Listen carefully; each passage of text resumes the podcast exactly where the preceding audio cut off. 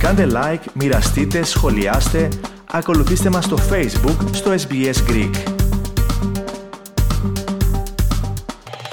Στην πάλε ποτέ Σοβιετική Ένωση οι πολίτες κατέδιδαν συχνά στις αρχές συμπολίτες τους για επικριτική στάση έναντι του Κομμουνιστικού Κόμματος. Στη Ρωσία του Βλαντίμιρ Πούτιν η σταλινική αυτή πρακτική φαίνεται να αναβιώνει με πολίτες να καταδίδουν συναδέλφους ή ακόμη και συγγενείς για επικριτική στάση σε σχέση με τον πόλεμο στην Ουκρανία. Περισσότερα ακούστε στο θέμα του Βιτάλη Σεφτσένκο από το BBC, το οποίο επιμελήθηκε για το ελληνικό πρόγραμμα της ραδιοφωνίας SPS, ο Αλέξανδρος Λογοθέτης.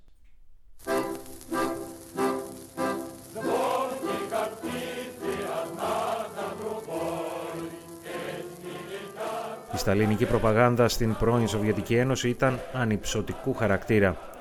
Η ζωή έχει γίνει καλύτερη, η ζωή έχει γίνει πιο χαρούμενη είναι το ρεφρέν αυτού του τραγουδιού το οποίο βασίστηκε σε μία ρίση του ίδιου του Στάλιν. Δυστυχώς όμως και κατά μία τραγική ηρωνία τα λόγια αυτά υπόθηκαν καθώς έπαιρνε δυναμική η σταλινική πολιτική της τρομοκρατίας και καταπίεσης.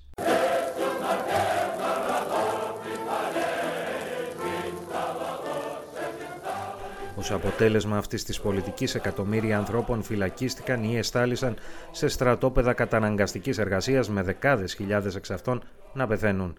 Κάποια από τα θύματα είχαν καταδοθεί στις αρχές από γείτονες, φίλους, ακόμη και γονείς ή τα παιδιά τους. Τα υποτιθέμενα εγκλήματά τους ήταν αντικομουνισμός, αντεπαναστατικές δραστηριότητες και διαφθορά. Μιλώντας κατά το αποκορύφωμα αυτής της εκστρατείας τρόμου, Σημαίνον αξιωματούχος του σταλινικού καθεστώτος ανέφερε το παράδειγμα ενός εφήβου ο οποίος κατέδωσε τον πατέρα του για υποτιθέμενη κλοπή κρατικής περιουσίας. Ζήτησε από τη μυστική αστυνομία να εκτελέσουν τον πατέρα του ως εχθρό του λαού. Τέτοιους ανθρώπους έχουμε, είναι η δύναμη και η ισχύς μας, είπε χαρακτηριστικά ο εν λόγω αξιωματούχος.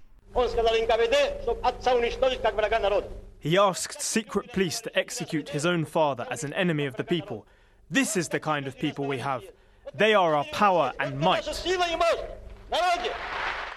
Τώρα στη Ρωσία του Βλαντίμιρ Πούτιν η πρακτική αυτή ζει μια αναβίωση.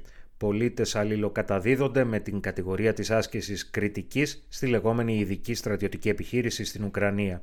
Στη Σιβηρία, για παράδειγμα, ένας πατέρας κατέδωσε το γιο του γιατί υποτίθεται ότι δυσφήμισε τις ρωσικές ένοπλες δυνάμεις. Στη Μόσχα, ένας άλλος πατέρας κατέδωσε την κόρη του. Επίσης, στη ρωσική πρωτεύουσα, ένα κοριτσάκι 10 ετών συνελήφθη στο σχολείο της και οδηγήθηκε στο αστυνομικό τμήμα, αφού η διευθύντρια την κατέδωσε πως χρησιμοποιούσε στο Facebook προφίλ με τα χρώματα της Ουκρανικής σημαίας. Σε άλλα σχολεία, μαθητές κατέδωσαν στην αστυνομία τους δασκάλους τους για άσκηση κριτικής σε σχέση με τον πόλεμο στην Ουκρανία. Μέχρι στιγμής κανείς δεν έχει φυλακιστεί, ωστόσο υποχρεώθηκαν να παρετηθούν από τη δουλειά τους. Απηχώντα κάπως τον Στάλιν, ο Ρώσος πρόεδρος Βλαντίμιρ Πούτιν εξέφρασε την πεποίθηση ότι ο ρωσικός λαός ξέρει πως να ξεχωρίζει τους πραγματικούς πατριώτες από τα αποβράσματα και τους προδότες και να τους φτύνει στο πάτωμα όπως είπε χαρακτηριστικά. Any people, particularly the Russian people, can always tell true patriots from scum and traitors, and it will spit them out like a fly, spit them out on the floor. Ο πρόεδρος Πούτιν έχει περιγράψει τη διάλυση της Σοβιετικής Ένωσης ως τη μεγαλύτερη γεωπολιτική καταστροφή του 20ου αιώνα. Τώρα όμως φαίνεται πως ένα στοιχείο της Σοβιετικής ζωής κάνει ξεκάθαρα την επανεμφάνισή του.